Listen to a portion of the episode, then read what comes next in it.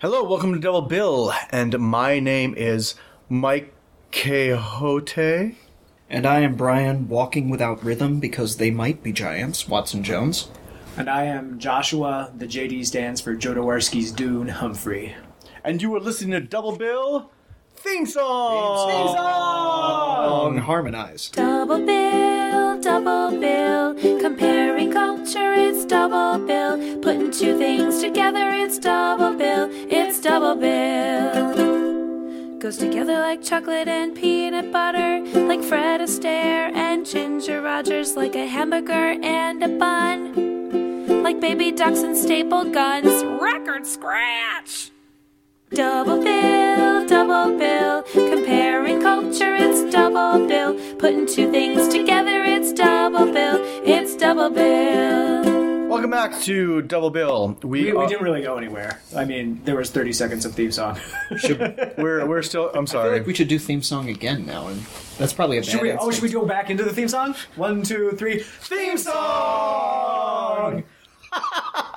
I hate both of you so much. What are we doing today? Today we, We should get a are. recording of Anna Wagle doing the theme song, but sounding really annoyed with us, so we can do it the second time.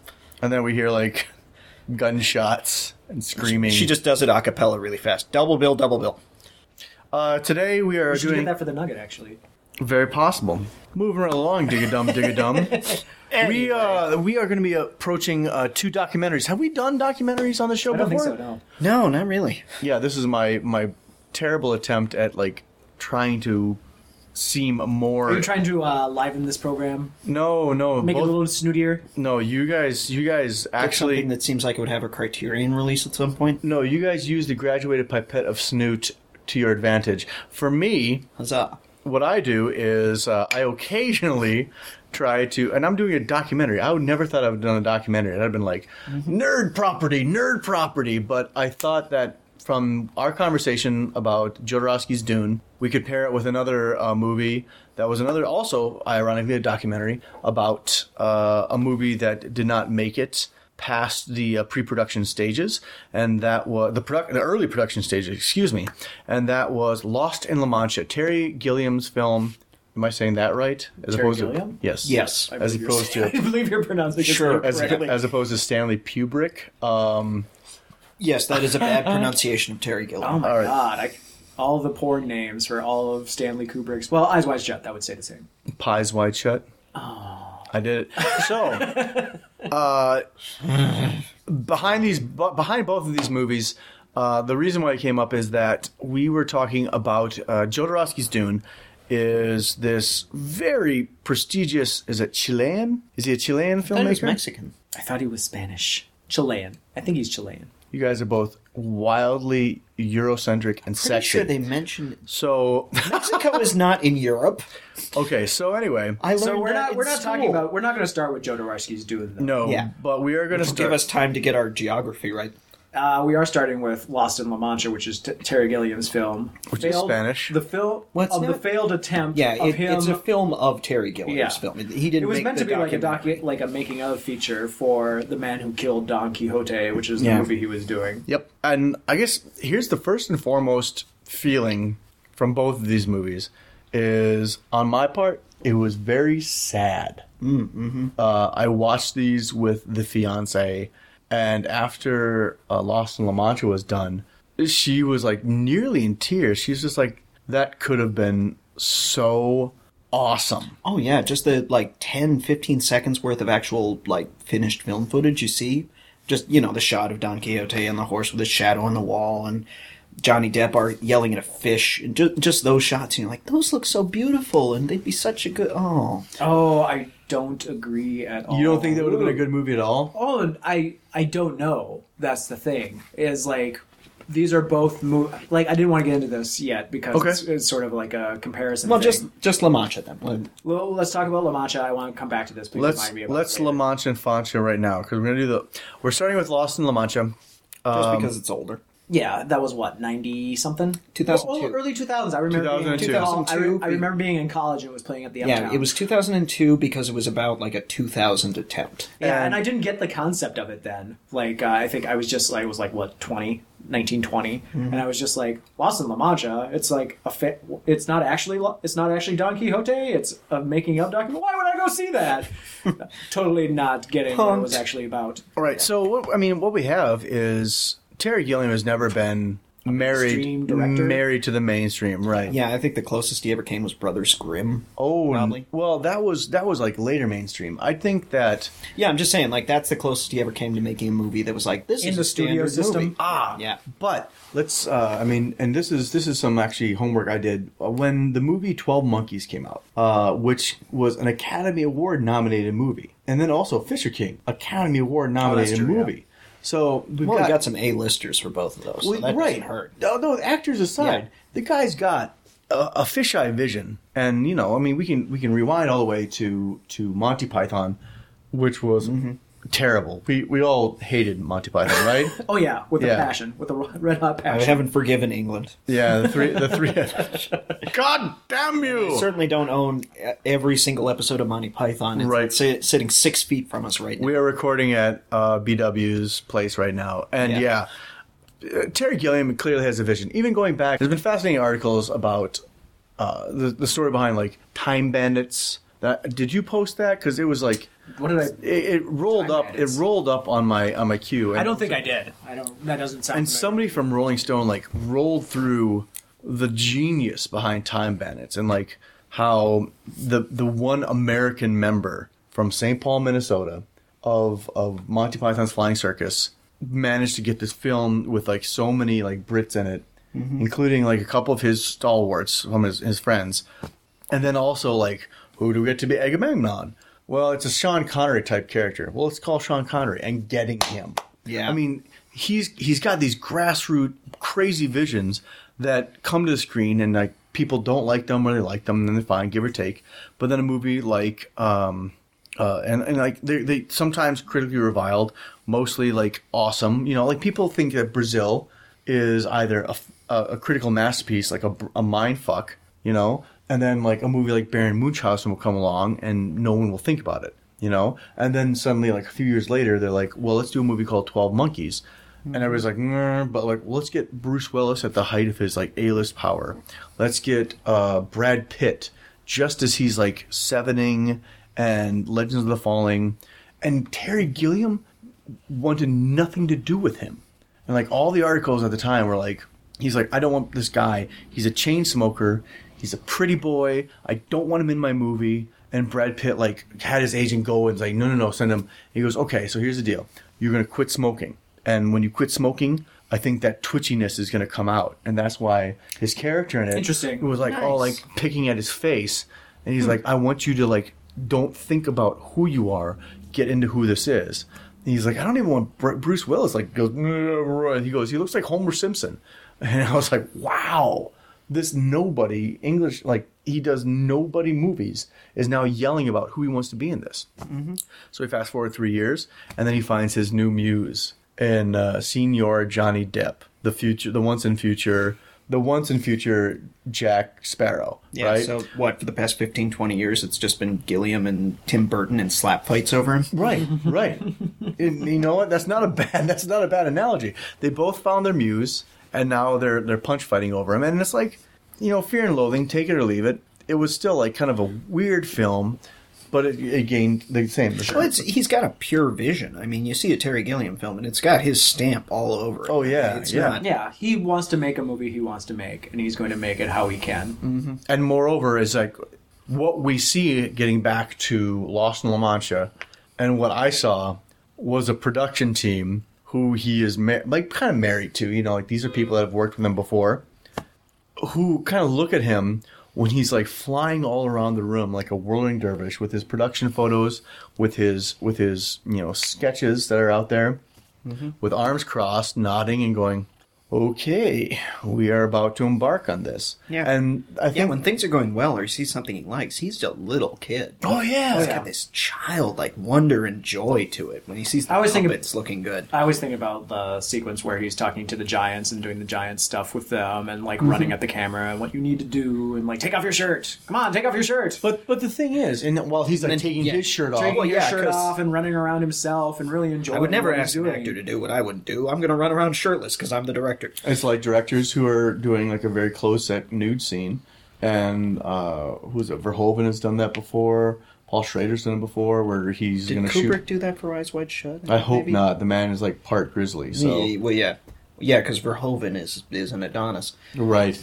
No, but you know, they, there's been there's been situations that have happened. So getting back to Lost in La Mancha, um, so we now Gilliam is an auteur, an auteur of like strange renown, and he's had like weird middling successes up and down, you know. And with this movie, it breaks your heart, break my heart anyway, that it seemed like there was something that was like going to be really cool that was going to happen, and that like child like, and but then it like I don't disagree with you in terms of like it being sad because it's a, something that never like came to fruition. Right. But like, th- I'll get into this later. I don't want to get touch Sure, on it sure. now. Sorry, I, I keep. It's like, but like, it's not. It's like it's depressing to watch them like kind of fail at this because in Lost in La Mancha, you know, they're building up. They're building up. He really wants to do this. They don't quite have enough funding. Mm-hmm. It's supposed to be. It's like a forty million dollar production. and They have like thirty two million dollars to do it in. Right. And then they re- start running into production problems uh, Yeah. throughout the whole thing. Uh, was Jean, what's his name? the guy who was Rockfort. yeah the guy who was going to play. Rockfort. Who is, who's I think he's Spanish. Uh, French. French. Thank you. But God, when you saw him, and Oh this man, is he what- looked yeah. amazing. This He like oh, was- that He had first the thing. perfect look. The too. first thing Ra- that was what Rachel said. She goes, and she's just like, "Oh my God!" I'm like, "What?" She goes, "He looks like he should be like painted in the book, the original Well, book." that, that one like test shot they have of him where he's just looking at a book and his eyes wander. You can see the journey they're taking of like he's he knows what he is and now he's deciding not to know that anymore. Oh, and there's no dialogue and nothing going on. It's like oh he would have been good. yeah, Oh God, yeah. But it didn't happen. it didn't happen. So that was the Well, other and part of, and but like he got sick. John Rockford, who is did. perfect for this role, Yeah. got sick. herniated disc. Double Yeah, so herniated couldn't get on the Not horse. like the flu, like crippling pain. and that was like terrible to watch. It's Just like you knew he was like in pain. Well, they were Yeah, trying to he get was him trying. on the horse. And yeah. and he, he had was to trying. wait He was- 45 minutes he before he could wanted to walk do back it. to his car so afterward. so again the, uh, the the the pre-production process and and Roquefort's problem with his oh my god yeah the the sad seeing the man Yeah. getting helped up so the problem with this auteur is that his vision sometimes blows past any idea of budget and they they all were like we kind of have to go with it Well, yeah, he's got like he's also got childlike optimism of like oh yeah we can do this for fifteen million sure. yeah yeah Nope. and like yeah oh so the puppets Oh those were cool. the I mean, he's got cool imagery. Like that's something you cannot deny. The man like puts out like beautiful. Even the giant, the way he was filming the guys playing the giants, and that youthful optimism, I think, is a directorial choice. Because if you get three dudes, three big swarthy, hairy men who are supposed to like exemplify the giants, and they've never had theater experience, yeah, get your shirt off and go running in there and be like, you need to do this at the camera, you know? And I was like, God, and like the like the squishy noises, and that reminded me of Time Bandits and the the giant who got out of the water with a boat on his head. Which you probably you've not seen Time Bandits. I have have you? not seen Time Bandits. I haven't seen it in a good fifteen years. Yeah, the giant gets out, and like when he steps, he's like, every step you can see, like it is a giant because every squish of his moves, and, like has like a, a squishy. There's lots of moves. Oh yeah, and there are quite a few of the mo- man boobs of the moves flexing around here. That was the Well, and they look so video for this odd because podcast. they're not. You don't see moves in Hollywood productions, right, Especially not rippling in slow motion. rippling Yes. in slow motion. Moreover, I mean, we talk about the Hobbit, you know, and we talk about the first movie you know, with the, the three. Uh, the three, you know, trolls are going to eat me, and then the sun came up, and they're all CGI. But no, he wants these like practical guys with a fisheye lens, like right down there, womp womp. womp, going in and like stomping in, and like all these things were happening, and then at the same time, all these magical, wonderful Mm-hmm. things you could see the potential for was a shitstorm. You know, the budget stuff that was coming up. Yeah. The fact that uh, I, I feel though the budget stuff was like a lesser part of the problem than Why? not having John Rockfort there. I think the, the problem with the budget stuff, it, I think they could have done it if everything had gone perfectly. But as soon as one thing goes wrong, you know, one Every stu- it one starts to day domino. one day gets put behind because they didn't rehearse with the extras, so they weren't ready to shoot it. That day fucked them.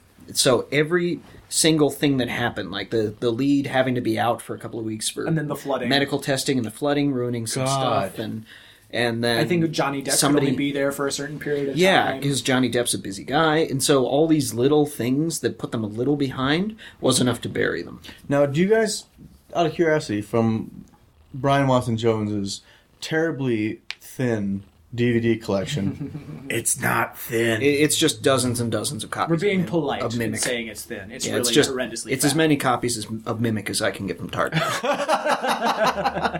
oh my god, is that an Atari ET? Um, classy. right? So I like watching behind the scenes stuff on DVDs. I really do. Mm-hmm. Um, I like watching the nerdy stuff a lot. You know, it doesn't have to be. I mean, I, I give or take, but like on my action movies, sometimes I want to see how they did that.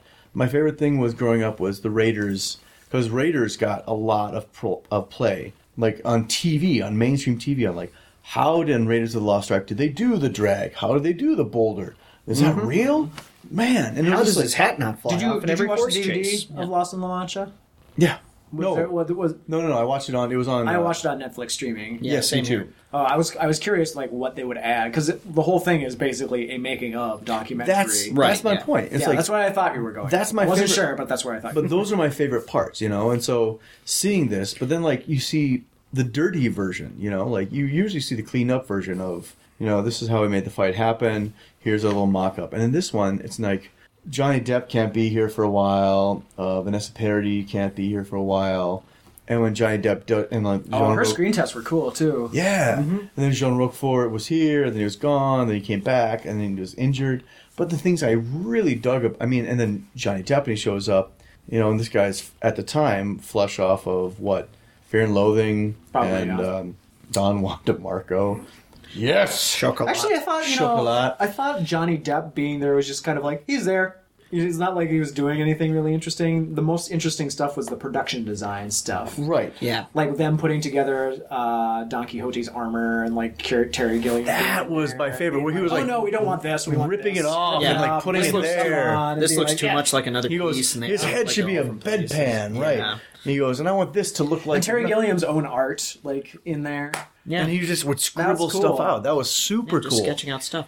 But the the heartbreaking part for me was, and sorry if I'm stepping on you here, but the watching the moment where Terry Gilliam and I can't remember his like co-producer's name, watching the moment where they decide this has gone from s- a giant series of challenges we have to overcome to Yeah. something we have to get out of as gracefully as possible. Yeah, that, That I mean, moment where they seem to make that decision of okay, how do we leave? Yeah. and that was an act of nature happening. And in the movie, so in case we've like been Well, I don't talking even too think much- that that act of nature. I think that killed it definitely. But I think John Rarford would have him being out Yeah. for a long Yeah. period of time would have killed it anyway. So we- what we So have, you got those two like Yeah. consequences that are kind of like together happening in quick succession. They killed it right away. If John Mm-hmm. Rockford hadn't been there like for several weeks, they might have just trampled on as far as fast as they could, and then it might eventually just Yeah, die. filling in all the little little things they could do without Don Quixote. they and they and even meant, they gave lip service to trying to salvage it. But you know, like their the way he storyboarded it,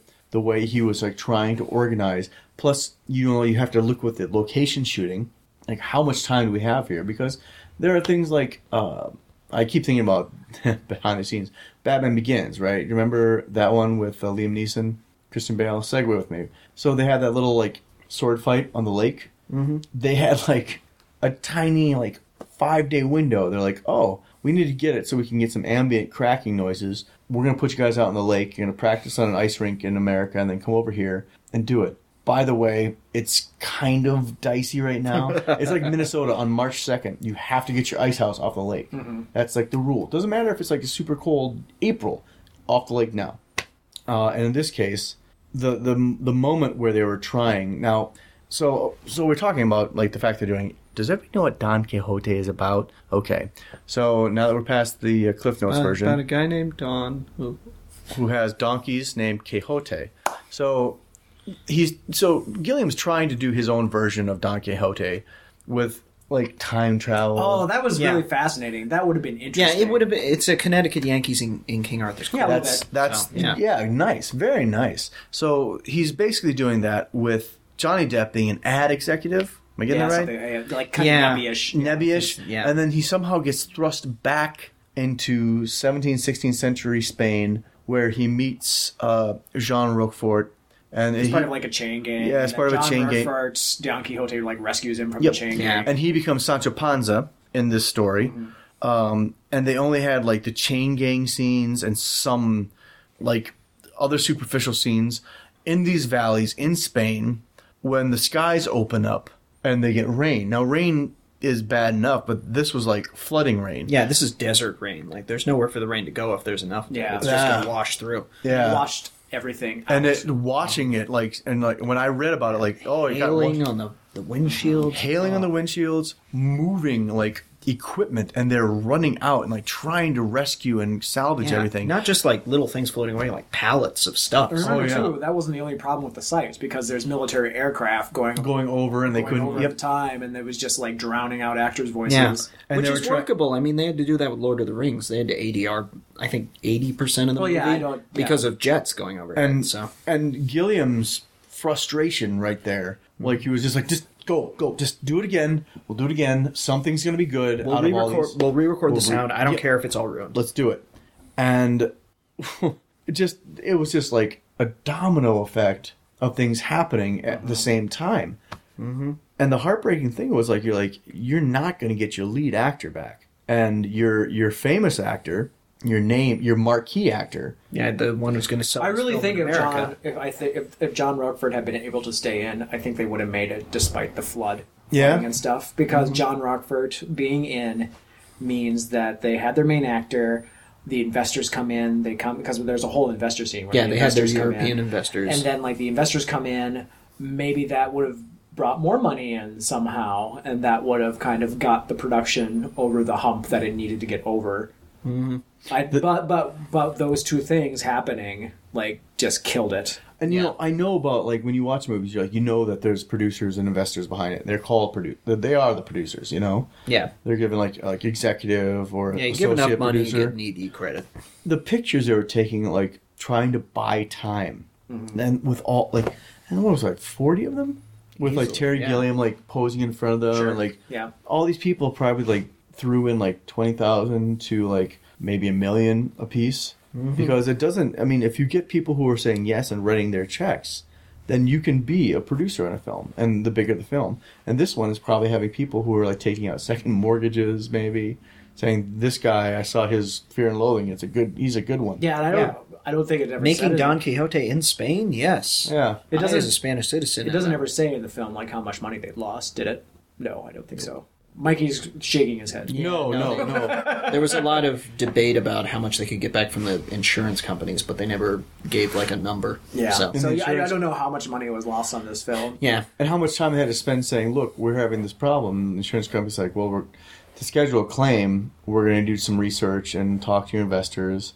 make sure this is not like a fraudulent thing." And that takes time. Right. And what they're like, if if you're a studio, and nowadays the studios are all about release dates, and even going back, I think to 2002, they were still like saying, "Well, if you're going to do start shooting here, when can you tell us this is going to be in theaters?" Right. Because even if this is some merchant ivory bullshit Yeah. where we want an independent film, like that'll be at, for example, the Lagoon, you know, we need to know when you're going to release it. Yeah. And if you because at the that's beginning, when our financial investment is going to start seeing money coming back. right, and if I you're wish meeting- I, I wish I would have thought of this like as I was watching it. I was really wish I had a timeline of all the events and like how much time was like within the start of production and then Right. getting all the money and when it like ended and like just see how Well, much they time barely. that Yeah. encompassed. They, it was. it didn't seem like much time. it no. Well, seemed like it a looked couple like of weeks. They got. There was probably a longer period of pre-production, where Sure. they're, like building and designing stuff. Yeah, 'cause but the there's no actual reason- filming stuff didn't seem like they did more than a couple of weeks worth. the pre-production stuff though like because because of gilliam's ness like need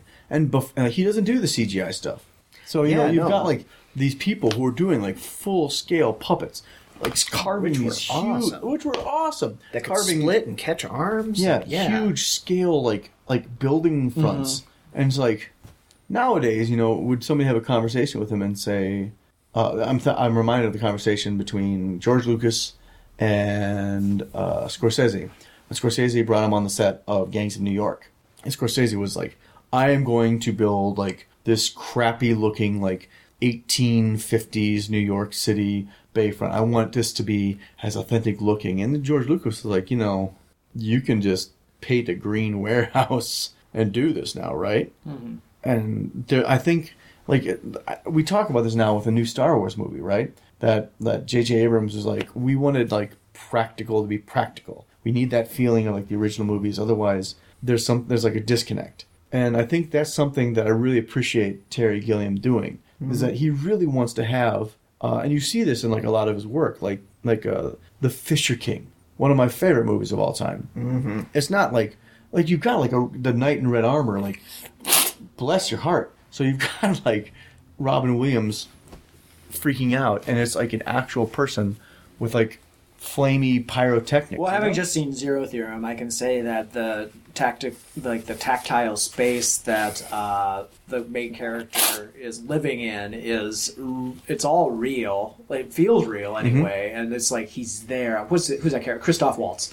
Uh, he's just in this space. But I'm sure, like when he goes outside, all of this digital stuff that's out there isn't really there. Right. But it feels real because it's like hung on like practical effects a lot of the time. And I think in terms of Terry Gilliam, he really does want that like sort of atmosphere to give it life. Well, what I'm always reminded of when I think of And J.J. practical- Abrams, I think, is like trying to do that too with Star Wars. theater. Yeah. They're trying to create a form of theater. What I on- always think like- of is um, Bram Stoker's Dracula, because every single effect in that movie is in camera and practical. Like What's that, even the, stuff.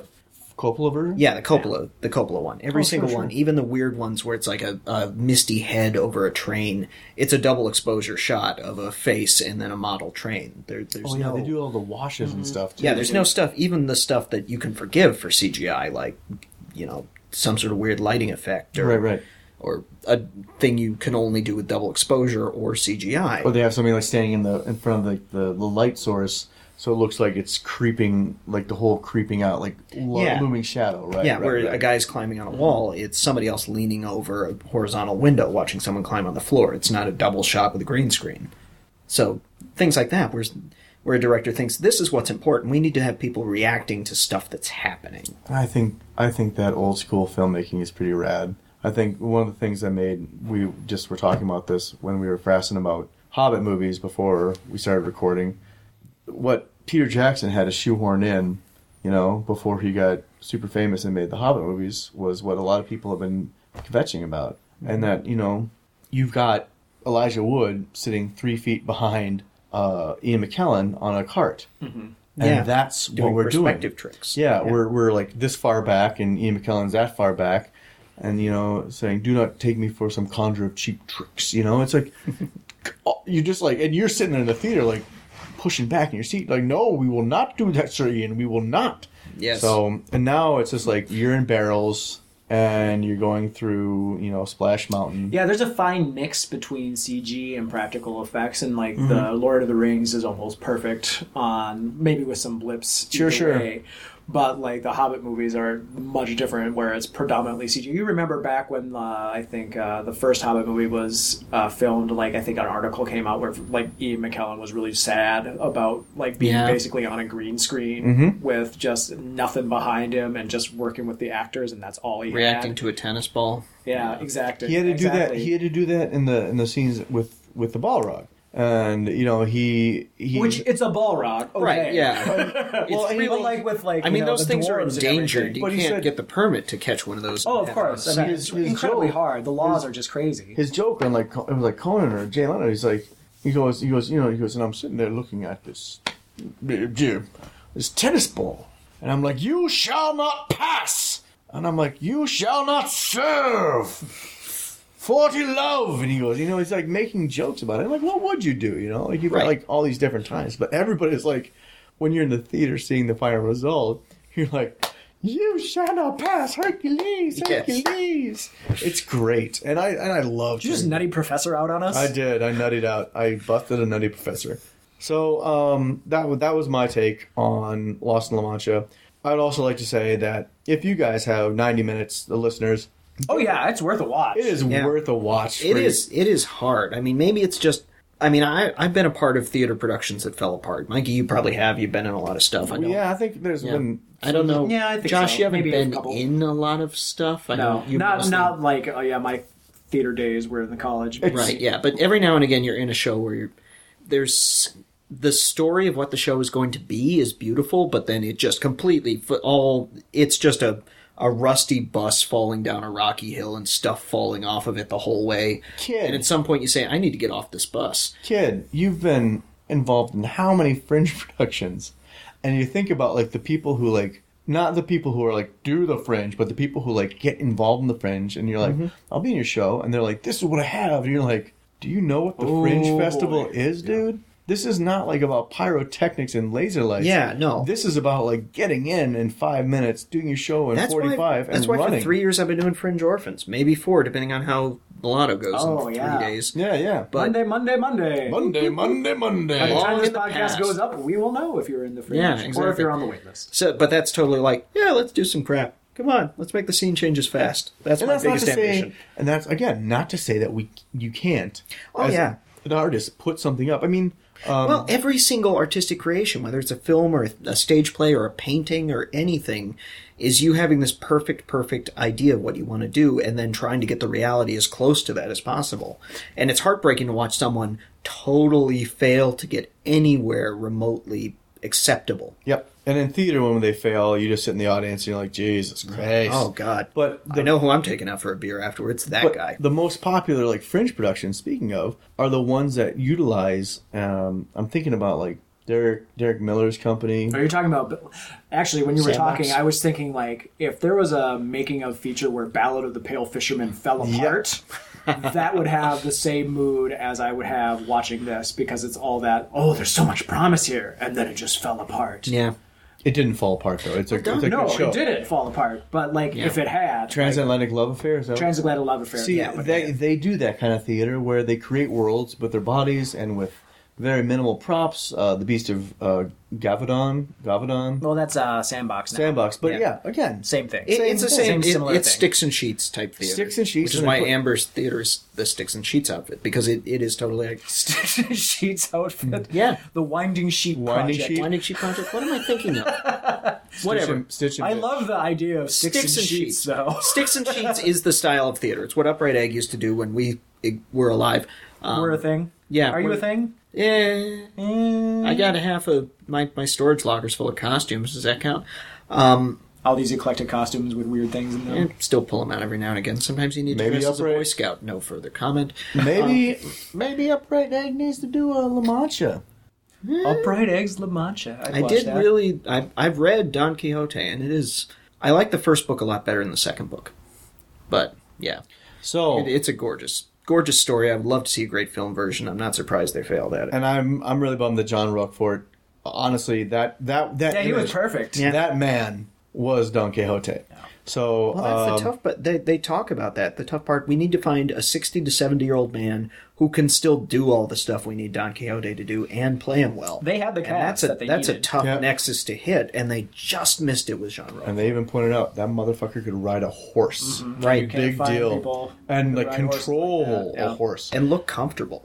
So, Just uh, be on a horse. take a quick break, and then we move on to our next bill. Yeah, and then we'll have another movie where the cast seemed to be there, but then it didn't come together.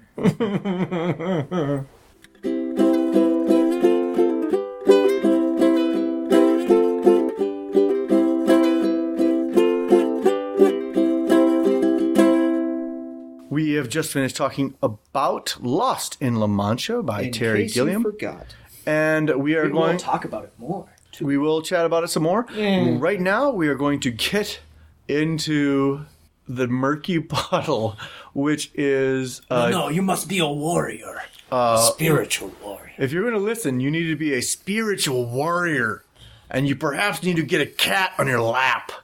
and you need to have really amazing caps on your teeth. That Got rid of the man, cat on my lap. Oh, that man had some impressive caps on his teeth. You have to yeah. admit, because every time he smiled and tried to like, he's like articulating himself. He's going, he goes, "And what the fuck I ass?" Smile, smile, smile, and you're like, keep talking. He's like, "And I get the fat guy." So, Jodorowsky's Dune.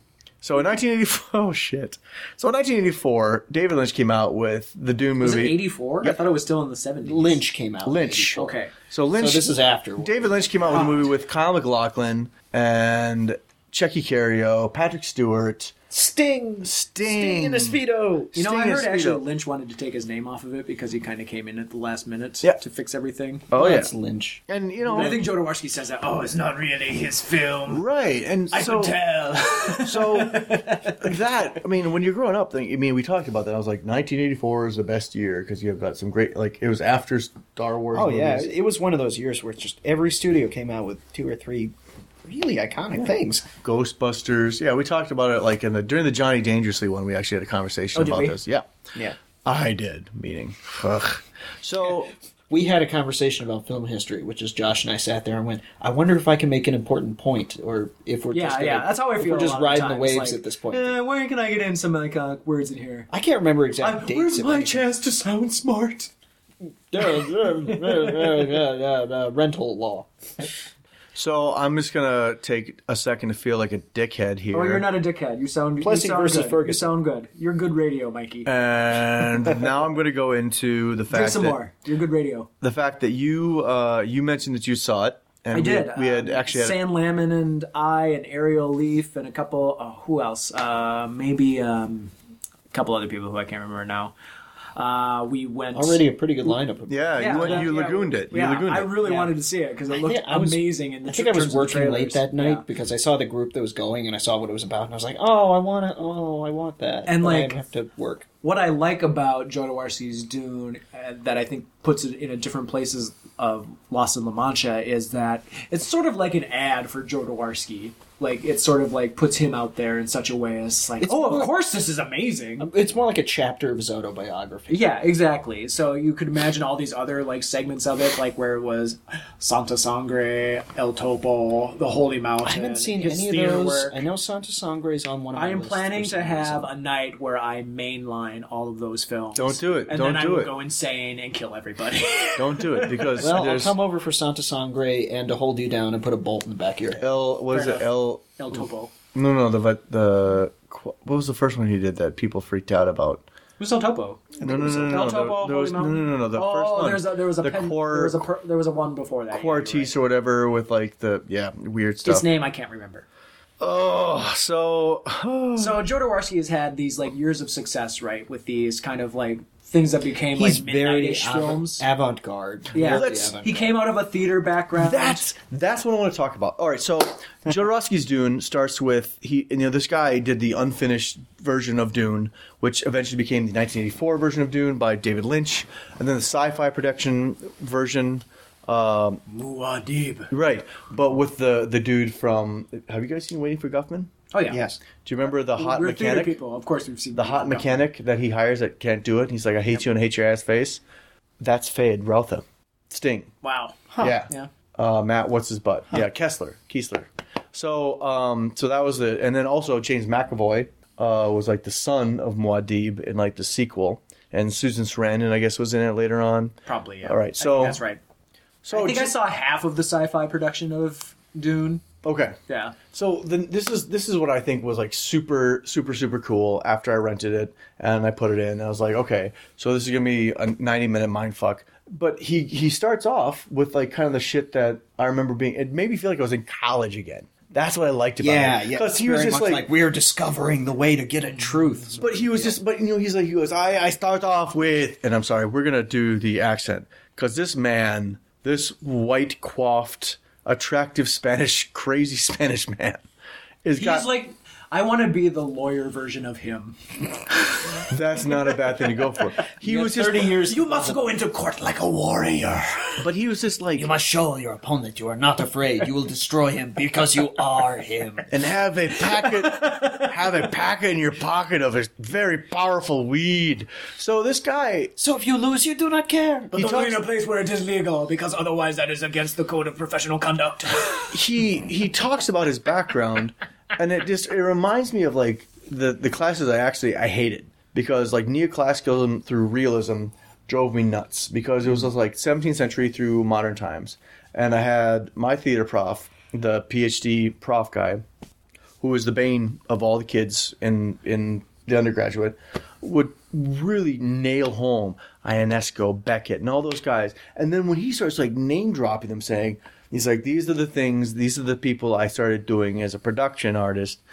And then I started getting into a film, and I don't know speed, and I don't know anything, and I'm just like, I fucking like you already. Is he He's like, talking? he talks about Ionesco. Who else does he talk about? Does- Beckett, Ionesco? Um, he's just like he's like name checking. He is a theater guy. He's a Yeah, theater guy, very much so. And that, and like, I loved his office, just full of books. Full and of just Like, you could books. like feel it. And you're His like, oh name my on a bunch of god. the books and a cat one. and he was just yeah. And, and there's I want to read goddamn- all of his graphic novels that he did later. It's just like, oh, and he's and I g he. I don't know. I mean, it, it's kind of like such a convoluted way that Dune found its way into his lap. But like seriously, he does.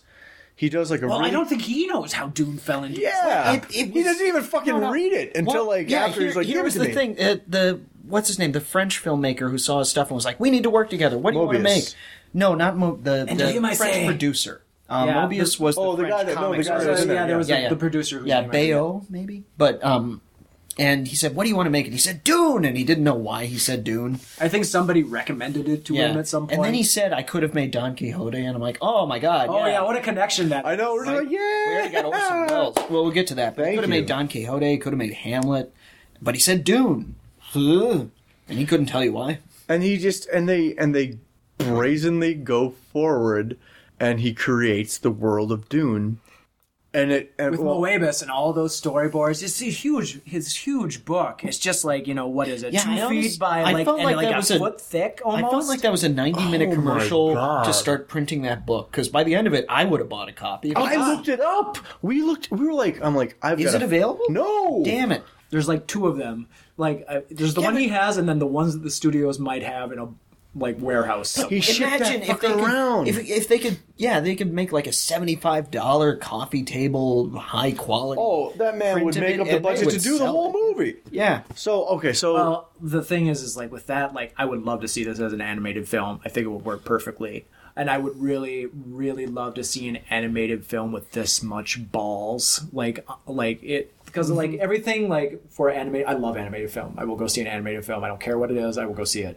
Uh, and I've seen most of the animated films that were nominated for this year because I just love watching something on the screen because that's the most like interesting visual stuff I can usually see right. yeah, and, and well, they can blend. but it's All usually elements of but it it's look the same. usually like you know it's tailored to children to adults Mm-hmm. and there's nothing that's tailored to like older teens to adults in the animated genre and this would be like more tailored to that Yeah, and I would love to see it Do- because this is a bloody film, like from uh, cradle to grave. It is like a Oh, yeah. bloody film. He's talking about. I don't know if you watched any of the extras or anything like on it, but he's talking about a sequence that they that there's a sequence from it that's cut uh, that what never was in Jodorowsky's Dune. The whole thing is it's like where he's talking. They're showing storyboards of like weapons just massacring people and like they stab. They, you wouldn't see like them actually stab, but they come up again and there'd be entrails around them and blood lurking everywhere. Just an amazingly visual thing. Have that- you guys seen? oh. Have you guys read? Now, have either of you read the Baxter Herbert book? Dude? Oh, I read Dune. No, yeah. I it was haven't- like when I haven't was read a the co- uh, like high I haven't school. read the Herbert. I mean, I've I've read when I was a kid. I had the comic book book version of Lynch's Dune. Yeah, yeah, yeah. So I read that probably a dozen times. Finally saw the Lynch movie, and it made perfect sense because I'd read all this backstory But to it. But I hadn't that's- read the Herbert. That's not a bad start. Uh, Oh interesting. yeah, and it still feel. And but there was still stuff in Jodorowsky's where I'm like, that's interesting, and that's like hard sci-fi philos- philosophy going on. when they gave out when when Lynch's Mm. version came out, they actually gave out a, uh bibliography for people showing up who didn't know what these terms were. And I think I, I feel like we've talked about like it before. definitions, like sort of thing. a total glossary. Well, I mean, you totally need it. Like But- mentat, yeah. what the hell's a mentat? But they, but you know, when you read Dune in the back, Herbert gives it to you. oh yeah, but- a lot of fantasy and sci-fi novels have that. But they also well, like when you build a world, you end up having to build a language. I mean, He I also was admitted a huge it- fan of uh, the Wheel of Time series, and like the whole like half like hundred pages of it is just a glossary. and of, like, also terms. but his his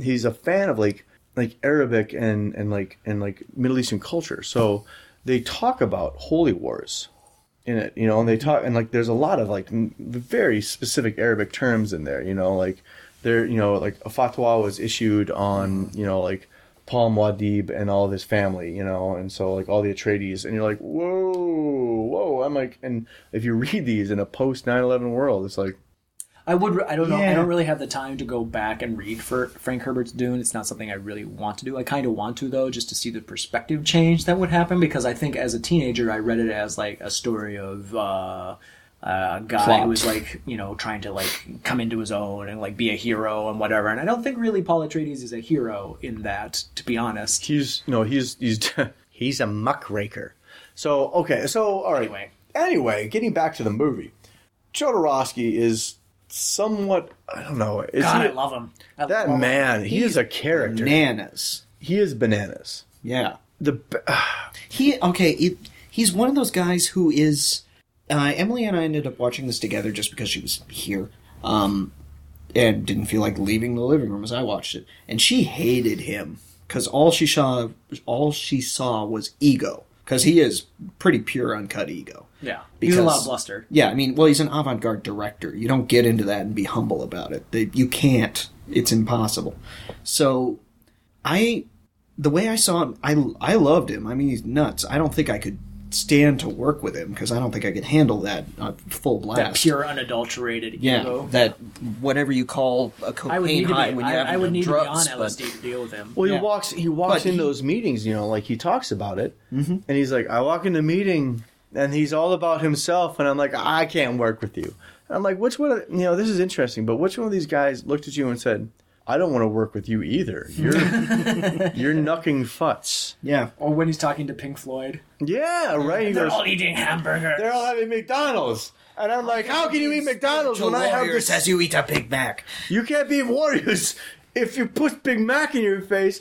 No. Oh yeah, he's such a like Yeah. that quintessential theater guy. Like that he's theater definitely director. a guy whose work I want to see because that is I mean to I love mind expanding philosophical sci-fi and really anything anything that really challenges my evolution as a being. And he's the sort of guy who you need to lead you down that path, but he's really fucking hard to deal with because he's crazy. He's Darren fucking Nichols, dude. He's Darren Nichols from Slings and Arrows. Yeah. And like, I look at it, I'm just like, so this is this is the archetype. That's like Darren Nichols turned up to like Mm. eleven. but that's that is the archetype right But, there. but with the talent that Darren Nichols mostly just thinks he has. Yes. and he, God, I don't think there's any questioning that Jodorowsky had the talent to make this. I think he Oh, yeah. could have done it. Maybe. Okay, but this, but, but, but like, I mean, the thing was they kept folding the pre-production stuff, folding and folding and folding it, and like gra- and like it, it felt like a sandworm, like eating, Ouroboros.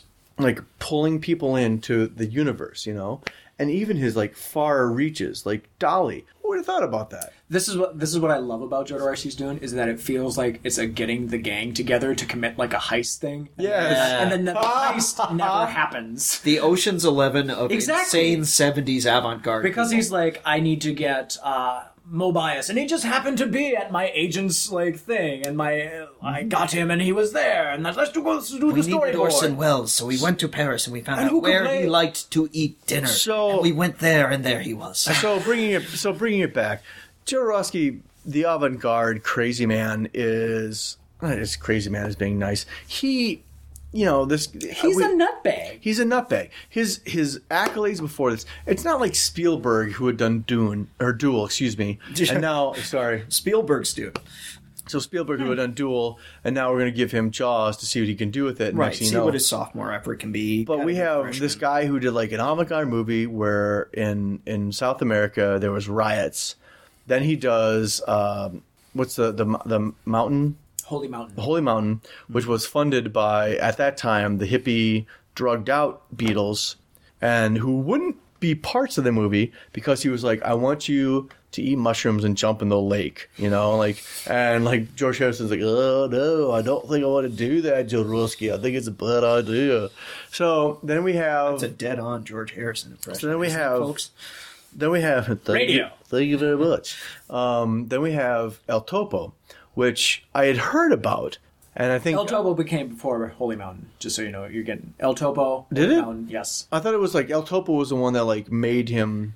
Yes, and then he like El Topo made him. Okay. that was the one. Then he got the that had money to do- riots. okay. Then he got to do Holy Mountain, and then I think his third film was Sante Sangre. He did another film. Sante too. Sangre- Sante Sangre. Yeah. and then he did another film like within the last like couple years. My apologies. So let's do a rewind and cut. Uh, so El Topo. oh, that's fine. Good El movie. Topo was his his version of, and it's important. I want to bring up El Topo because El Topo was his version of spaghetti western, uh, emulating you know like and sort of like his autobiography too.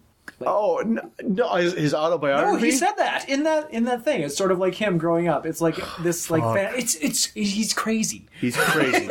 he plays. He plays a gun. it's, crazy. It's important to point. He plays like the. Clint But I think he Eastwood- was supposed to be like the boy in that. In He El plays Topo. the gunfighter in black, who is basically better than everybody else. Has a line where somebody's like, "Who are you?" and he says, "Wait, I am God." Soy Dios. Soy Dios. Yo soy Dios. And then he casts at the time. This was 1969. His own like eight-year-old son in it. Mm-hmm. And the line that I like, he's like, "Bury this. Bury your first toy in this picture of your mother. You're a man now. You're a man." and I'm just like, "The fuck." And later And on, the child is like naked in the desert. naked in the desert. And later on, they She's interview Mm-hmm. just him. like what? now, this is important. So he's a loon, and he does loony, trippy. Like it- half of his movies, he demands like take this mushrooms, take this LSD. You can't be part of these movies unless you're tripping balls. Mm-hmm. He later on, there's a story where he picks up Dan O'Bannon. this is the writer of Alien eventually. Uh, and, Dark Star. Yeah, and also he was like a storyboard artist of Dark Star. He is like an artist of Dark Star, and he like I believe he's a warrior. So he meets him and he gives him some some powerful kush. Um, but my, he oh this And fucking Dan O'Bannon like believes it. Like I, I think I would believe it too. Like this guy is. Well, it's a cult of personality. Oh God, yes. He is a driving Because force. Dan O'Bannon drops everything and goes to Paris. Yeah, sells everything and moves. his his wife is like my favorite part of this documentary. I might add because sh- her recollections aren't just like, well, I don't remember. She's just like, you know, he came to me. He's like, I'm gonna sell how much shit because I got really baked with this guy, and the voice. They then they like show recordings and like he's Because like Dan O'Bannon is dead, so Dan O'Bannon's dead. He So passed away in he's- 2009.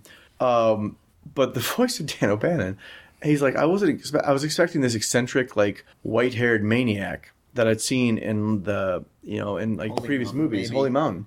And he goes, and this very attract, this very good-looking Suave man, gentleman. suave, Yeah. coiffed hair, three-piece suit, but who goes into his pocket and pulls out like a newspaper folded up with like weed in it, and he's like, smoke this and then he gets stoned and he talks about the movie and the movie and the and the documentary goes into that trippy like wah wah wah wah wah around his like and he's like and he's describing what he was seeing until like literally like Jodorowsky like goes brings it back and he goes and as soon as he did that everything stopped and I'm like yes I will follow you so let's just like Was be- that was that the scene where like Jodorowsky just looked at him a certain Yes. way? yeah He said, "It is like this," and then I saw rays shooting out of his eyes in concentric And circles. like Jodorowsky was able to like turn it on and then turn it off. which is horseshit. So let's just talk about this.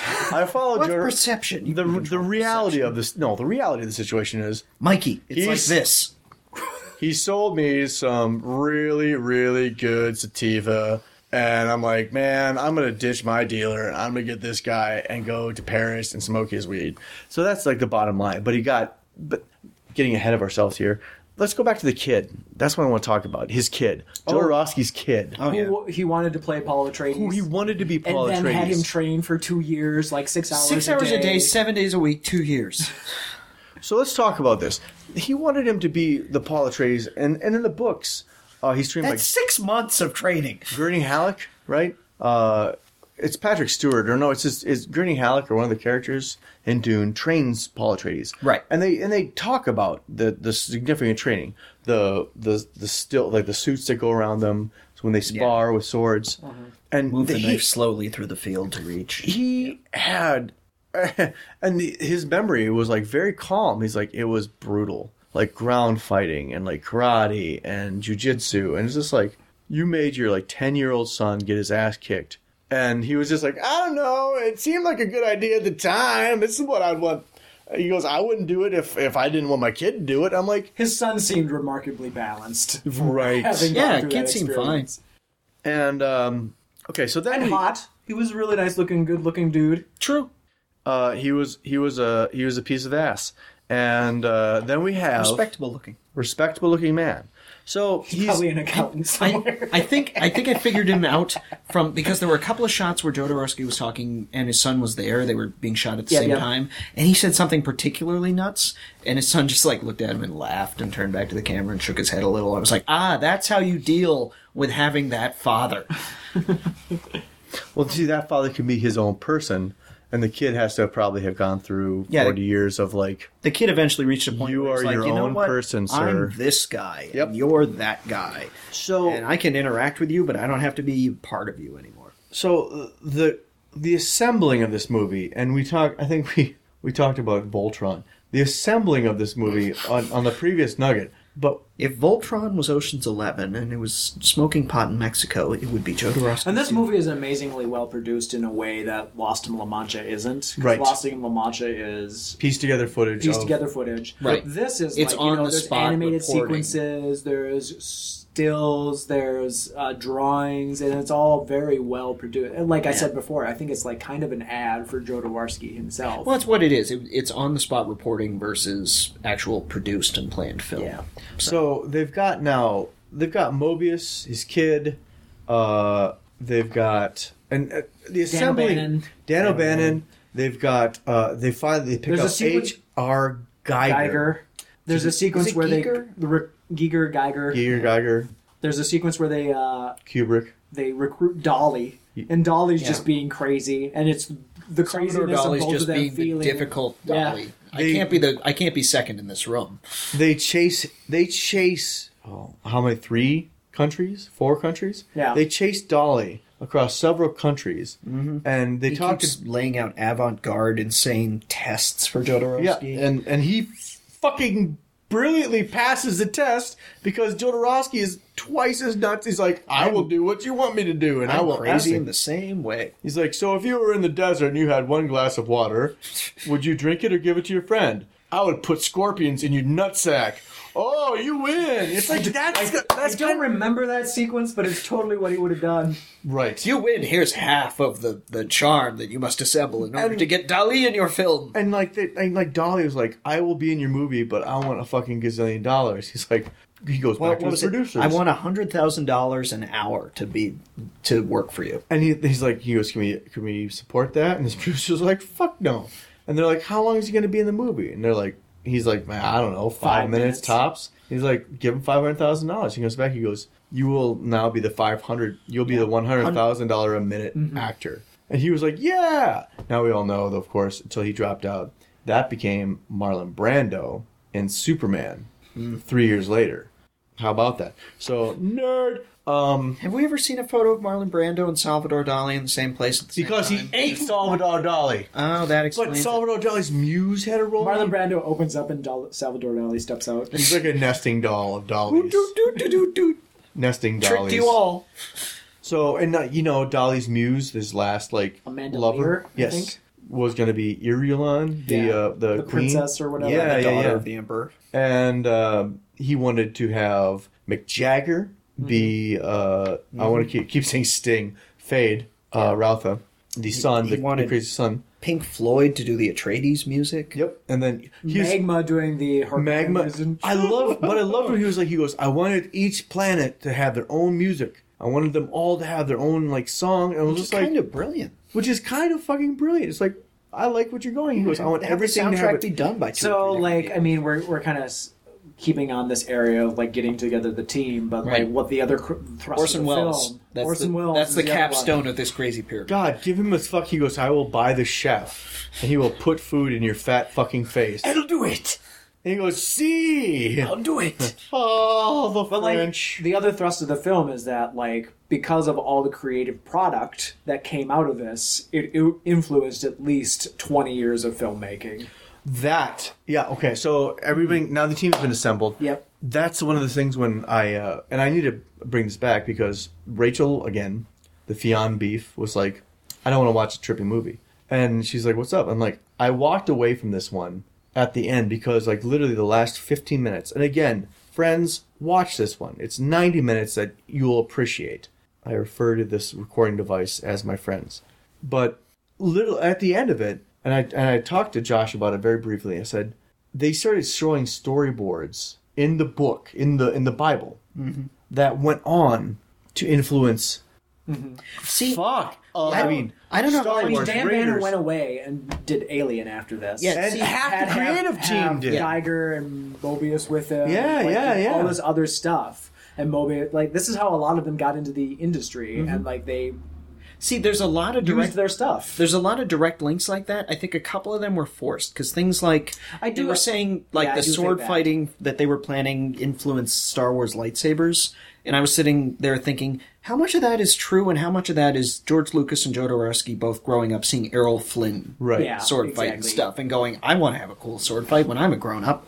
So a lot of that's a lot of that's probably very direct, and a lot of that was just like it's a light going into the clouds, like in Raiders, or like anything with a What- light going into the What clouds. sticks in my mind the most is, like, the Emperor stuff and then, like, the Flash Gordon stuff, which is, Flash Gordon isn't a movie that, like, most people, like, know of. Right. Unless you're, like, a super. I want to geek. watch it just for Brian Blessed. really. But like you know, some of the same like set and like the costuming that kind of like kind of flowed over into that. Sure, sure. And then like you know the H.R. Geiger stuff from like the Harkonnen palace. Oh, yeah. And then that being in the Prometheus. big Well, face, the big yeah. in fairness, that's everything Geiger ever did. It's everything true. he ever did looks like something the alien shat out. but that was like basically you know that thing. Oh yeah, over it's there. it's very it's it's because the same guy and you put Yeah. that much work into a design and you don't get to use it. Of course, you're not just going to start fresh. You're going to reuse your favorite bits because you made it. Well, of then course, you you're get going to put it in something. what was it Nicholas Winding? How do you say his name? Winding sheet outfit. Winding Sheet Outfit. Yeah, Nicholas Winding Sheet Outfit Bjork. Uh, Riffern, the guy that did Drive. He You was. know, the I one- asked Amber oh, Bjork to come and record the Nugget with us because she knows the Nugget. Oh shit. Just so you know, but she's So- not going to be here. She Oh, can't make it. but I like Amber. He, but I mean, I was excited. I thought she'd be in my house. There's like I mean, but like the the pressing like shot of the ship that doesn't end. I mean, there's, there's that so- opening sequence that he was trying to outdo Touch of Evil, and then he was Oh, going yeah, to have shooting Orson through Welles the in universe. the movie. Yeah.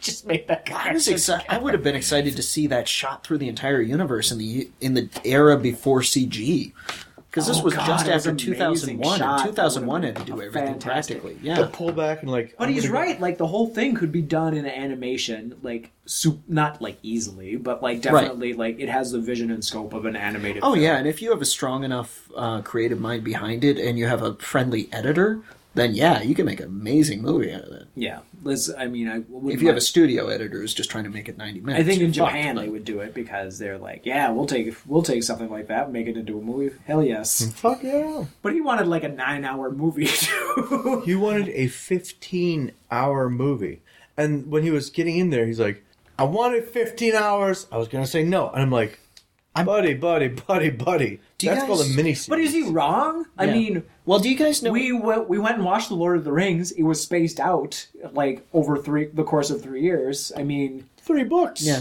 Well, do you guys know Eric von Stroheim? Because he No. was reminding me a lot of von Stroheim. Then von Stroheim was a one of the first like Hollywood directors, silent era.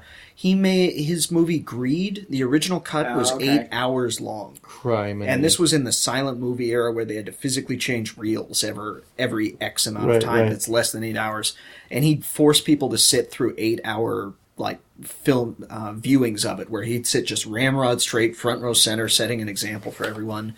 And the studio went no and cut it down to like an hour forty five, which was still long for the time. And that's all that exists now. All the rest of it was destroyed. God, If you How ever many see piano Sunset players? Boulevard, Eric von Stroheim is the butler, and he's basically playing himself. Wow. As I never put put that together about Sunset Boulevard. That's a movie I should see again. you should, because everybody in that, except for the, the guy in the lead, is basically playing themselves. Oh, yeah, yeah, because yeah. the the woman I can't remember her name. Uh, Buster Keaton's in it, right? yeah, Buster Keaton's in as one of the waxworks. Eric von Stroheim is the the butler who was a great director and is now nothing. Gloria, what's her name? Yeah, Estefan. Yeah, Yeah, in Miami Sandwich. yeah. She William she's Holden. basically playing herself because the film that they're watching that was her great role was the actress's great role. It's the actual film. So they're they're all the old time actors in it are sitting there like I used to be something, and they actually yeah they they were. Sources needed. Anyway, von Stroheim very much like Jodorowsky. Like I'm going to make this right. But And- unfortunately, and fuck you if you don't want to go with me, and I will destroy you and take you with me but unfortunately, the film doesn't get made Right. because no studio will pick it up. because Hollywood already Nobody. had a von Stroheim, and they didn't want to ever go through that again, and they haven't in a hundred years.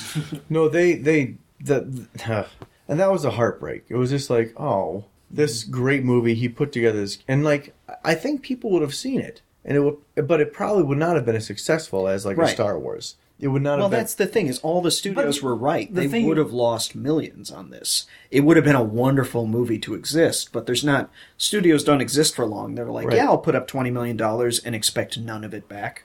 So anything's a bonus. No, they, they're they're businesses. They're Yep. sociopaths that only care about making money for their investors because that's how they're that's how that industry is built. That's what they're for. I don't know. It could have been a blockbuster. It I could have don't- been, I don't I know. mean- it could have been. It could have replaced I mean, Star it- Wars. it I think that came was out- kind of the thrust of their argument. It, It could have came out. replaced that. It would have come It out could have been after two before. thousand one, right? Right, which So was at the 2001 time not was- critically lauded. No, but it was the first big budget sci-fi movie that wasn't, you know, Flash Gordon. It wasn't critically lauded, but people went and saw it. Yeah, that made its money back, and by all rights, it shouldn't have because it's the same sort of thing where it's a a big idea, philosophical sci-fi thing where there's sort of a bad guy, but he's not really the point. But up in Um, And critics and critics came around to 2001 Yeah. later. And Doom would have had more action than 2001 because 2001, a good chunk of it is a chess game between a dude and a computer. that's no, and that's the other thing because up until 2001, they made a point to say that everything was like wires and. Oh, this was this Yeah. was after 2001. Yeah, it Yeah, it was. was. But before that, you know, sci-fi Yeah, they movies sort of gloss were like over that. in- yeah. in Forbidden GD. Planety Well, it's- bullshit. and with- that main technical guy he wanted was working on 2001. Yeah, that's right. But the, Jodorowsky's Dune sort of glossed over that and made it sound like this would have been the, the first trend-setting sci-fi, and sort of mentioned that 2001 was first, but didn't really make a point of that. and that guy wasn't going to be on board, right? I think I remember. No, he, he was. Jodorowsky No, didn't want him. He was Yeah. the dude with the big big Ego. ego yeah, He's he's like, like I did wanted not to want do to- his own thing. Not a warrior. No. But Jodorowsky was also all about like, I want to establish a new religion with this movie. Come here, kitty. And you're like, oh, what? And it's like when, okay, because the the religious themes in Dune are are very evident. You know, like coming of a savior. oh yeah, blah, well blah, he's blah, the blah, blah. Messiah, Yeah. yeah. Hence one of the books being called Dune Messiah. right? Well, isn't that what Mob Deep? Dune means? Messiah, Dune Messiah, Dune, Dune, Dune. Dune once again. but yeah, I mean, Oh, we're calling back earlier. Well, it, it's old school hard sci-fi. Brian, uh, Brian Herbert, Frank Herbert, um, Isaac Muad'Dib is- Asimov, Arthur C. Muad'Dib is a- Clarke, all these guys making Desert Mouse. making new religions out of what amounts to secular humanists uh, chewing up and spitting out the old religions. Sure, sure. And it, it is totally like this is a very interesting and very cool thing, which you gotta kind of gloss over if you don't want to be picketed. Or you have to really punch and try to sell tickets based on how much you're getting picketed. And the bottom line is just, and what we see a lot of studios, we're just not going to dump money in this movie. Right. It was a, it was a big risk. It was a big risk. It was at a time where there had been one big sci-fi movie that made its money back. And you know, it seemed like what it fell down on because the vision was there, Oh yeah. but they didn't want to deal with Jodorowsky. That well, Well, And he that had the seemed yeah. like- He he is They definitely didn't trust him, which seems weird.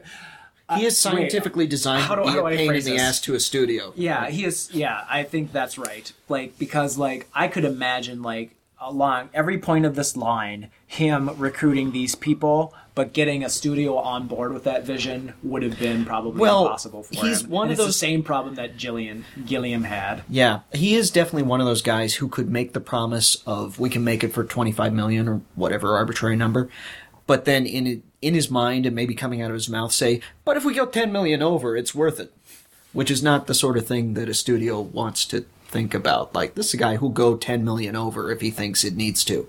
or you know at least get to the point where they're like we need an extra 10 million Yeah. the movie is this far along Orson Welles wants another million and we should give it to him because he's perfect. we're gonna pay him in cornish hens and you know paul moet champagne Poetry. We're going to pay him in poetry. oh I'm so giving to that Kickstarter.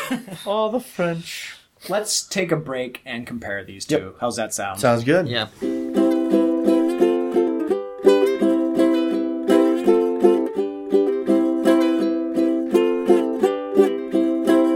and we're back this is the point I wanted to hit on earlier Hmm? that I kind of like punted on uh, in terms of what was going on earlier because you both were talking about how like oh depressed you are and like I've been thinking about this like you know you were Well, yeah, but depressed that has coming away nothing to this, do with these films. depressed depressed coming away from these right because it was it's Mm-hmm. Well, a, It's, sad. a, it's a sad thing that this Yeah. production never happened Right. that we don't we don't get to watch these movies. and I, I agree with you there potential that was not yeah, realized because these movies, the, both of these movies are about failed potential. Yep. And but that also presumes that that potential would have been realized. See, Emily made that point during Jodorowsky's Dune that it might have been good for him that this didn't happen because now it's the perfect thing in his mind. It's true.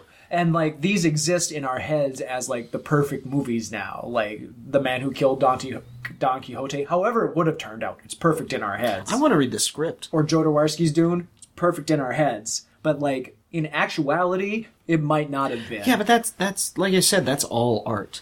But, all like- art but I think, is, like, have some of this the- perfect vision. oh Let's see yeah, how I, close we I, can I get. understand that point, Yeah. but like I think part of the, the the sadness that comes too is like, oh, we're missing out on this perfect thing. did you guys see but it's Parn- not completely that. did you guys see parnassus the imaginarium of dr parnassus I did No. not. No. all right so i did not either ha Well, this Why should be did an you bring it interesting up? conversation. Well, this is an interesting segue. The reason I bring it up is because uh, Gilliam wanted to use his uh, new non Johnny Depp muse, Heath uh, Ledger. Heath Ledger. Why is it that Gilliam seems to have all these problems with like making a film? Heath Ledger dies. And so, what does he do? He brings in like Jude Law, Johnny Depp, uh, you know, and like let's do this movie. And it is met with critical, meh. and he, I think he gets that a lot, you know, and like I feel like the people like us who maybe were raised at least superficially on um, Monty Python and who maybe have like a little kick out of things like Fish King, Twelve Monkeys, uh, and just like and even early shit. I feel like uh, for for my guys like uh, Brazil, you know, and Time Bennett's things that I watched a lot as a kid who came up and you're like, yeah, because he gets much like Tess was talking about a couple weeks ago, how Neil Gaiman gets kid characters. The article I read about Time Bennett's is that he gets this kid and he puts him on his own like voyage and he directs him so fucking well with these little people and he holds his own like a kid who wants to escape now my point getting is like we're cheerleaders for gilliam and that i think also ends up parlaying into like seeing a movie like this where we're like i'm honing in on You a rope want or- to, well, you want both of these men to succeed. you do. I don't give a shit about Johnny Depp or anything. I just I see Roquefort and I see Gilliam's enthusiasm, and you're like, this is gonna happen. And then when all the and like maybe it's just the way they cut it, but when these little tiny things come up, budget things at first, uh, production staff that looks at him with his like crazy like arms up and his pr- storyboards, and they all look to him like, I mean, they all kind of look at him like this guy is kind of like, eh, but they trust him enough to go with it. But you can tell like morale slipping, uh, like people going, "This is not going to happen. What the fuck are we doing here?" And Well, I think I think where Gilliam is separated from Jodorowsky, Gilliam realizes when something has gone too gone too far, and that's why La Mancha stopped. Well, it's also the perspective of the film because uh, Lost in La Mancha is at the present time, so Yeah. you get it unfiltered. And Jodorowsky's Doom is. I keep saying Doom. Dune. Jodorowsky's interpretation of the video game Doom is um what 35 years after the fact. Yeah. So it's got 35 years So you have worth all of this colored memory memories. bias, like, Many coming of the into principal it. players are dead, so the conversations about them are only from the one perspective, Sure, except sure. for O'Bannon, where we get some recorded stuff. But um, so it's very colored by time. It's very colored. We don't know. We don't know at what point it was given up. We don't know at how the studio got the rights back to make the Lynch version. Whether they was bought back or whether it was one of those like you make it. Here's the rights, but if you don't make it in five years, we get the rights back. Um, we don't know how that reversion happened. We don't know if Jodorowsky gave up on it at some point. Like we failed. I I can't do this anymore. You bring up a hugely valid point in that case because, w- like, La Mancha is more of a live action documentary. Then at that point, it's just like we're going down the Amazon River and Yeah. we're going to find it. I mean, it, And- it's edited out, so there's stunt. It's obviously colored towards this He tried to do La inevitable Mancha destruction. again too. yeah, oh yeah. in like 2009 or something, and it didn't come through. Yeah. And it seems like both of these films, like we were, ta- I think you mentioned Kickstarter for Jodorowsky. It's just like Kickstarter these motherfuckers. Like in terms of like, uh, I think at least like Gilliam's version, I think you could get the s- like producer backing for it. I think you Mm-hmm. could also get a like large contingent for like Kickstarter backing, and I think he could. Well, make, get like, something it. where, I think like- he could make it. Get something where like you get Spanish funding that'll match fifty percent everything else he raises from crowdsourcing. Well, in that in that case, the other thing I want to talk about is even between 2002 or 2001 and now, uh, the leaps and bounds that have came with independent film production and Kickstarter is like we were we've been talking about Jean Roquefort and you know Johnny Depp, who was clearly the name and is now Johnny Depp. John Oh, Roquefort could almost play Don Quixote in a few years oh yeah, if if uh, Terry Gilliam lives long enough. but we can. You mean Johnny Depp? Yeah, that's right. No, you, You said, said John Roquefort. Ro- Roquefort. Johnny Depp could play John Rolfer's character. Yeah, if that Terry makes more Gilliam sense. Sure, Lives long sure. enough. And maybe that'll be his career resurgence because Just God knows Mordecai remember the sucked eye balls. makeup for this one. Come on, guys. I'm sad that it did because mustache. Oh, of course. So my point being is that uh, that's more of a true documentary, and we're talking about It's comparing true, and yeah. contrast.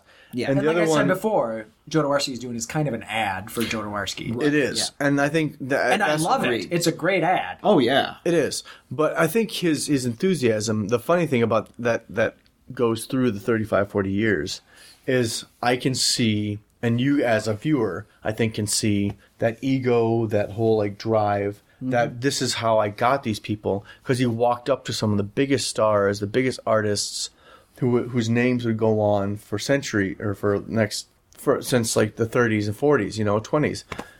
And he, that asshole just walked right up to him, and they didn't know who the fuck he was. And he was just like, "I want you to be in my movie. I'll get you a chef and a Big Mac." And next thing you know, you have this guy and Dolly. You're like hundred thousand a minute, and you got Dolly, and you're just like, and and like then he just has this like surreal sexual moment with like Mick Jagger like sauntering up to him at a fucking Studio 54 party, and he saunters up. He's like, "You're my fae." He goes, "I want to be in your movie." And you're like, insert really terrible Mick Jagger impression. You know I that got that moves like a chicken. moves like a chicken. Yeah, no, but nobody, nobody out there saw it. So, Mikey was moving like a chicken. but that's my Everyone point. saw it in their mind's eye. Again, I feel like I feel like he put it out there. Like this is, I think as a as a subject of a documentary, Jodorowsky is a fantastic person. Well, okay. It, it here's the point that's been doing in my head. The tragedy of this is um, not that we didn't get the perfect movies that we're picturing, because you're absolutely right. I don't think they would have been perfect. But like Dune and um, Don Quixote are both mov They're both things that people are going to keep trying to make. Dune's been made a couple of times now. People will keep trying to make it until they get a, a version that's so universally accepted, like Lord of the Rings, where it's just Right, like right. this going to be locked in for a while. Nobody's going to remake Lord of the Rings anytime soon. People are going to remake Dune every decade or two until they get a definitive version or closest they'll ever get. Don Quixote, there is no definitive film version, not even close. So people are going to keep trying. So we're not going to, these stories are not going to go away. We're not going to lose them. But we're never going to get Jodorowsky's version of Dune. We're going to get somebody else's. We're never going to get Terry Gilliam's version of Don Quixote we're going to lose those unique directorial uh, voices the way that they would do it it'll be somebody else maybe it'll be somebody better maybe it'll be somebody just as unique but we won't get these particular guys we won't be able to go back and watch orson welles' don quixote Right. Because Orson Welles wanted to do it. Too. Yeah, he wanted to do it too. 'cause God, that's so many weird Orson Welles. things. Orson Welles, another gigantic, very talented ego that nobody could work with, and he got in his life two and a half movies made, if you count um, Magnificent Ambersons as a completed movie, but not the one he was trying to do. And other than that, he's got like The Chimes at Midnight is pretty close, and then a bunch of failures and a bunch of cameos. And a bunch of commercials for uh, fish sticks that he doubtless recorded drunk. Did Wells direct Touch of Evil? No. Who directed Touch of Evil? Oh no, I'm not. Then I shouldn't count that. Then Because I'm kind of. I thought he did. I thought. I thought that the main. if he didn't, he was very definitely very involved. He wasn't just an actor. I No, thought I he- think that I think the opening sequence of Touch of Evil is credited to him. Get them the standard Hollywood contract. it was definitely Give a, them the standard Hollywood contract. prepare the standard rich and famous contract for Kermit the Frog and Company. But I am the planet that eats Autobots. Orson Welles' career, everybody, and threatening directors of goddamn. So I'm glad. television. Uh, I'm very glad we did these picks because I think they went very well together, actually, i- in terms of the grand scope of the theme. I guess, And which is, I guess, they're failed very di- promise. what is the theme? yeah. the theme is Hope the, Springs Eternal. the perfect, uh, the perfection of the undoable. Perfection of the undoable. I, I went to a liberal arts college. Something's got to give. don't know what else to say about these besides I love them. I love them both. Yeah, and it they was- and I wish they both existed in. Do you want Actually, to I don't know. I don't do you know. want to if I- compare and contrast? I mean, how do you? I mean, do you, what do you want to compare and contrast with them? I mean, it's just like in terms of both of them, like both Terry Gilliam and Jodorowsky are personalities. I think Jodorowsky more so, Yeah, he's he's got more of a cult. but I think they're ver- very much auteurs themselves. They're- we have both agreed, very yeah. much like uh, failed films here. The weird Don Quixote connection in and of itself that. Uh, Jodorowsky thought about filming Don Quixote Mm-hmm. himself. Orson Welles wanted to do Don Quixote. Don Terry Quixote's- Gil- Don Quixote seems to be cursed, and it. It's a brilliant piece of work that just nobody has had any luck with. yeah, exactly. Both of these movies were outside the Hollywood system and kind of just failed. Like, I mean, Jodorowsky's Dune tried to get into the Hollywood system so it could even be made in the first place and didn't get there. Because you can't solve all the problems by throwing giant piles of money at them, but it's nice to have the giant piles of money to try. Exactly, and I mean, the, the- it's just the strong artistic visions of both of them that were never really realized. And I guess when you get right down to it, like strong artistic vision, I guess isn't enough sometimes. And that's that's kind of where it lands bo- for both of them. So that's the moral Unfortunately. this week, kids. Your dreams are not enough. don't try to fuck with Hollywood. It will not fuck with you. Can't Well, fight City film is Hall. a collaborative genre too. I, as much as we want to place uh, an artur- uh, our touristic vision on a single individual, it needs a lot of people to even get like started. Right. Yeah. And I mean, Gotta get the gang back together. Yeah, and then, but then I mean the other thing is just there. It's an indi- and there is an indictment, and we can't sit there in our in our wonderful Minneapolis apartment and talk about it. But to get shit pushed forward, you know, if you're independent, that's why people do Kickstarter. They they hop outside the studio. I mean, yeah, call call call him a dick if you want to, man. Uh, Zach Braff doing his own fucking movie, you know, like saying, "I would like to do this movie. Give me money." Oh, he's fine. Shia LaBeouf's a dick. Shia LaBeouf's a dick, you know, and like he's a plagiarizing dick. So it's it, you can be a dick. That's why. you can be a dick, but don't be a plagiarizing dick. Yeah. And Zach Braff was like, I don't want to do this movie within studio confines because he probably was like, I want to do this independent mil- film with like four million dollars. Here's my story, and they're like, Who are we going to pitch this to? He's like, Everybody. It's everybody's going to love it. And they're like, I don't think so. So then they turn around and they say no.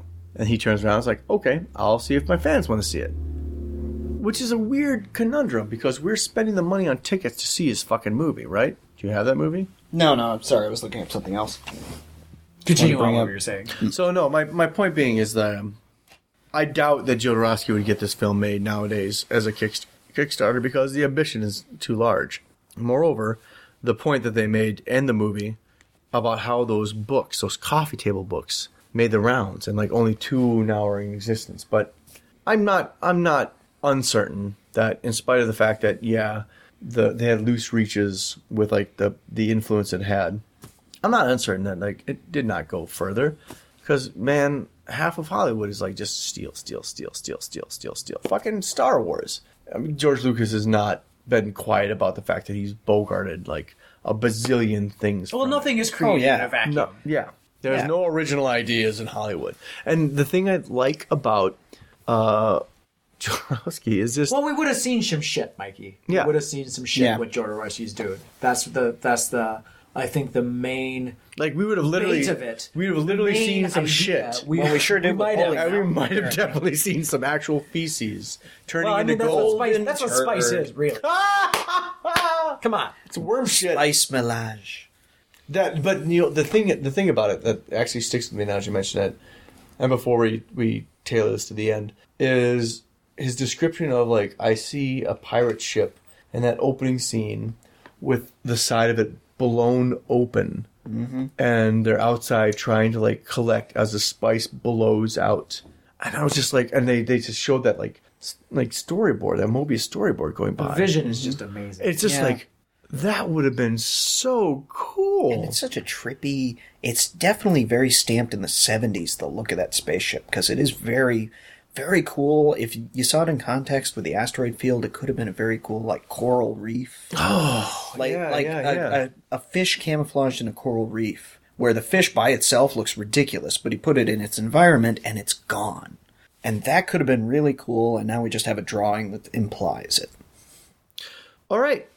Who next? I'm doing a nugget next, and that's going to be Mr. Biggs to be with you and Glove and Boots to meh with you. Okay. And we're going to watch that right after we finish recording this, but it'll be up in a few weeks. Yeah, Awesome. What's because our next? we like to make you wait. uh, w- anything else? We have another. Uh, we, double will villain? discuss that. in We'll, the- we'll at the discuss the nugget. ten pole tent pole later Right. when uh, we Yeah. do the next recording for uh, what we're doing. Until next time, please subscribe to this podcast. Subscribe to the other lovely podcasts like Regret Labs, Totes Recall, Twin Cities Song Story, Cold Read, Next at Bat. Nixon versus Kennedy, Stewed Media, Better Strangers. I went there, folks. I got most of them. Maybe not all of them, but most of them. Woo! Oh, that's more than I can. Um, I am impressed. Well, that's what you that's what you do when you bring them up on your phone. I'm still trying to find my way through Serial. I'm only on like number nine. Ooh, is that the J episode? No, I passed the J episode, and What's the deal with J? What What's is the deal, with, the J? I've already formed my opinions. We can talk about it afterwards, counselor. I've been listening to old time radio from the 40s. I'm like 70 You would years probably, behind you uh, guys. you know, I need to mention something to you. I think you would really like Thrilling Adventure Hour. yes, my my girlfriend's dad is very into that Yeah. and has been pushing it. Phil it has sounds really been good. talking about it. My roommate Phil talks about it all the time. Yeah. I've never sat down and watched. I like, keep meaning listened to an get into episode. that and to um uh, something else which name I Whereas I, I am listening to like every week the Judge John Hodgman podcast, where he just like arbitrates a weird dispute. How, how you fellas like have Here's the a- time to here's do a- this? here's this a- is in my car, Mikey. This is Yeah, where this is where I listen to the old these time radio. this is what I get for having a two like a two mile commute. Because like as soon as I get in my car and get to work, it's like oh time has gone past. I don't listen to them at work sometimes. I have like an too, when eight I'm block doing something. commute. I do this while I'm, I'm going somewhere to geocache. That too. Do you like, just earphone in and just go? Uh, usually. Doesn't it Or use just in the up car. like data or shit? like Well, that? I I do it in the car. I've, I've got them all downloaded, like Okay. as MP3s, so Yeah. it doesn't burn up data. But Yeah. see that's what I've been fucking up because I go for walks at work and I'm listening to Serial and then your uh, battery's dead. Well, no, Rachel's like it's using up data, and I'm like, oh Um, fuck, really? Eh, just download them at home and sync them up on your phone, That's it? Is that it? Well, for fuck's sake! and then delete them as you get them done. You feel like you're accomplishing something. Mm-hmm. Because I'm in, at at the Though you gym. accomplish nothing at all. No, but at the gym, like it's kind of fun to Just like. one day closer to your inevitable death. I cut myself out of. I mean, because I like to listen to my own podcasts, but I cut it out like all the Jeopardy bull at at the gym. Plug in and listen to us frass about things, and we've got like sixteen episodes now, like in the bank. So it's like from our humble beginnings all the way to our ramblings to our mannequin on the move. Johnny Dangerously, I was mentioning him, was one of my personal From our- favorites. Our, humble, hesitant beginnings to our peak, to now our inevitable decline into senility. Right. No, Ben Talon frack like fracking out about like Nick Danger and Johnny. Oh, I forgot Dangerously that Ben was on that. was Yeah. great. And then Don Krasnowski like just laying the smack down on all of us. And Yeah, we need to have more guests. Oh, yeah, we do need to have more guests. Yeah, I'm Because sick, guests of, are fun. I'm sick of you guys. Yeah. And then this is to- a sausage fest. To uh, yeah, to Tess actually saying she hated the uh, 1989 Batman.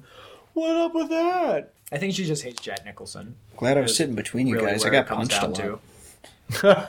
You did? What? Ow. She hates a lot of things. There's no room in this podcast for hate. Don't Unless- be a hater. Unless it's amusing hate. If you can hate something amusingly, then you're welcome on our podcast. Leave Stop. a comment. Stop drinking the haterade. Okay, so uh, Those are the podcasts on Noise Picnic. Beautiful. Uh, the music is by Anna Be- Weigel. You can listen to more of her work at annawegel.com. I did check. It is at indeed still annawegel.com. That makes sense. Thank you, everybody, for listening. We out! Double bill, double bill, comparing culture, it's double bill. Putting two things together, it's double bill, it's double bill. And apparently jazz hands.